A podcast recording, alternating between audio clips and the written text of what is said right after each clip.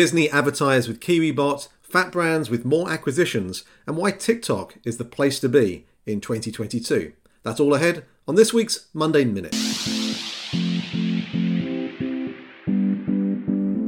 Monday Minute works like this. We're going to ask each other five questions about five of the biggest headlines from the last week in the worlds of restaurants, technology, and off premise. Are you ready? Let's go.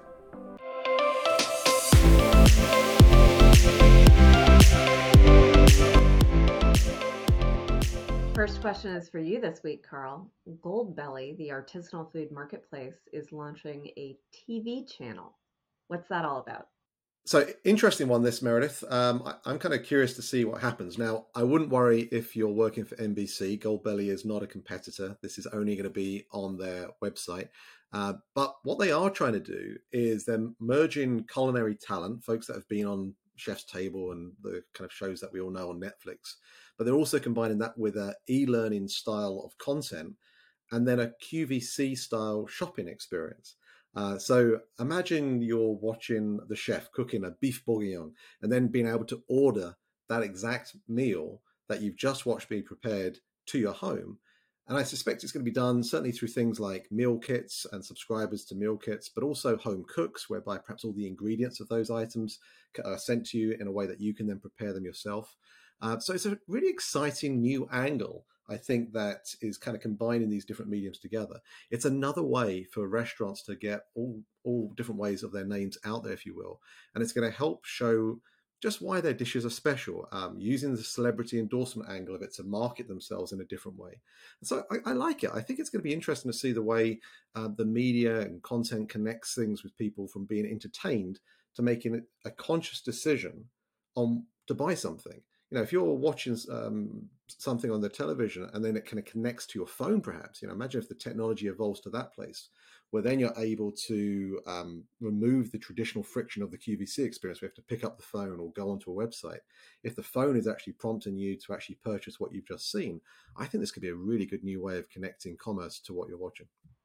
Yeah, and if we've learned anything over the last 20 years from Food Network and Instagram, it's that people – love to consume food via media, um, but they also love to consume food. So connecting those two is smart. Okay, Meredith, our second question is about fat brands. They have continued their acquisition spree with the acquisition of Native Grill and Wings for $20 million. So that's three wing concepts now in a year. Uh, what's your thoughts on this? Well, they've spent almost $900 million this year acquiring various brands. And they now have 2,300 different franchise locations across the portfolio of brands um, as a result. And what they've been doing, which they announced that they would do two years ago, is uh, putting these brands across the network. So you might acquire a company that has 20 brand, 20 locations, but now you have five brands that you can stick into that location. Very interesting. And so they're essentially um, creating a combination ghost kitchen virtual brand portfolio um, by combining these two things. Now it'll be interesting to see um, if they can continue to get the added returns out of it. Um, they said in 2019 that when they added wings to their Fatburger base concept, um, it added um, an impressive amount of sales and also added incremental consumers who had never eaten at Fat Brands before. Um, and I think that's certainly true um, for the first brand, maybe the second brand. But how many brands can you add before the kitchen gets, uh, you know, slowed down, mucked up, and confused? Uh, I think is an open question. So it will be fascinating to see how they combine these different brands across the portfolio and uh, how those individual locations are able to execute. Okay, next question for you. Um, HubSpot released a 68 page social media trends report for 2022. Um, and I know that you've read every single page, Carl. So um, can you share with us, um, especially how it touches on TikTok? And should all restaurants be getting a TikTok account? Yeah, it's a, a great report, and uh, everyone should check it out if they get a chance. Um, maybe we need to get a TikTok account, Meredith. Maybe that's a starting point here. Um, you know, in our book, we talk about the importance of knowing your brand, your the voice you wish to have with your customer base, and being where they are. Uh, and HubSpot's report they list ten key trends, and the first one on that list is that TikTok is going to take over social media and it's forcing other social platforms like uh, Instagram to come up with their Reels platform.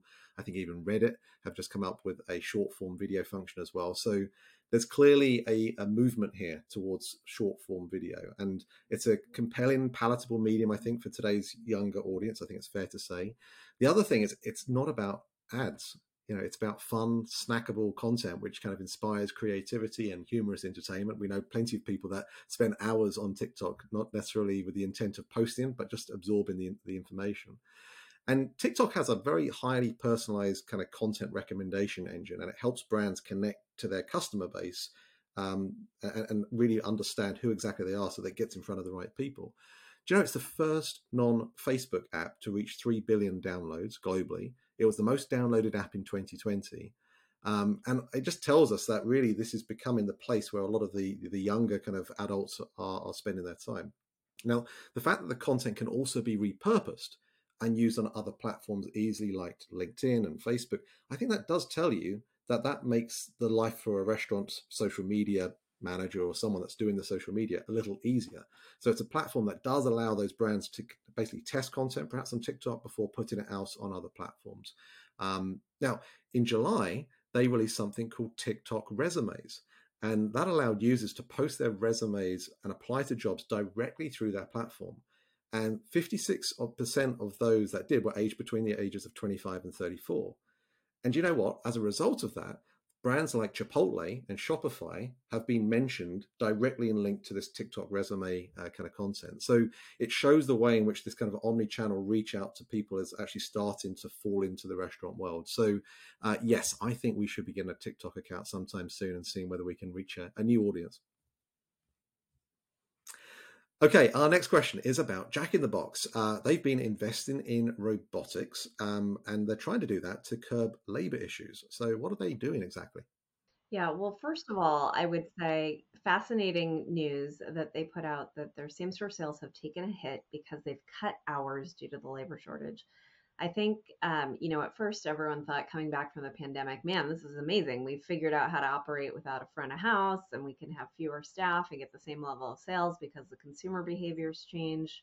But now that we're, uh, you know, truly getting away from uh, adjusted behaviors of pandemic era consumers, and they're all starting to get back to normal, there's a limit to how much labor you can cut without affecting sales. And I think the Jack in the Box results numbers show that.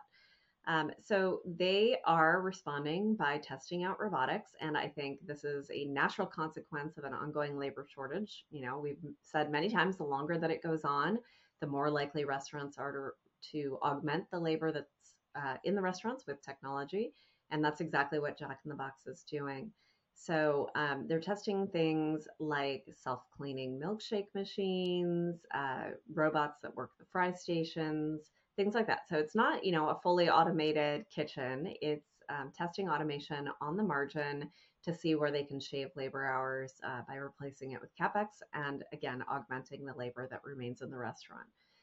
Uh, the other thing that I thought was really interesting about this article is that um, they highlight a technology fee that they're charging their franchisees. So um, most franchise agreements have long had in them an initial fee, um, they've had in them a royalty, and they've had in them a marketing fee but it's becoming even more common to charge a technology fee as technology becomes so central to how restaurants are being run and so critical that the entire franchise system operates on the same technology so that um, the thing that the franchisor brings in terms of you know the brand and the menu but also the operating model to instruct franchisees on how to get the most out of their investment that has to be consistent across the portfolio. And charging the franchise fee allows Jack in the Box to make sure that everyone's putting in, say, the same kind of fry robot instead of 10 different kinds of fry robots. All right, last question. So, KiwiBot delivery vehicles entered into an advertising partnership with Disney. Sounds intriguing. What's going on there? Yes, it's uh, there's a couple of things I'd like to mention on this, and I'm going to start by talking about red buses, the, the big double decker buses in England. And I mention that largely because you know in, in the UK, bus advertising reaches 48 million adults uh, over a two week period, making it probably one of the highest reach marketing mediums available. and particularly for that kind of 15 to 34 year old demographic. And when you think there's 2.2 billion London bus trips done annually, it shows you that when there are vehicles moving along a road, especially in places like city centres like London, a lot of eyes get on them. So why do I mention that? Well, KiwiBot, as many of us know, are these small little automated vehicles, especially used on places like campuses and, and, and university colleges right now. And they're being used uh, to deliver products, you know, food and uh, retail items. But Disney have collaborated with them in an advertising partnership. I think we'll see, first of all, in their theme parks to basically bring the food to where the customer is.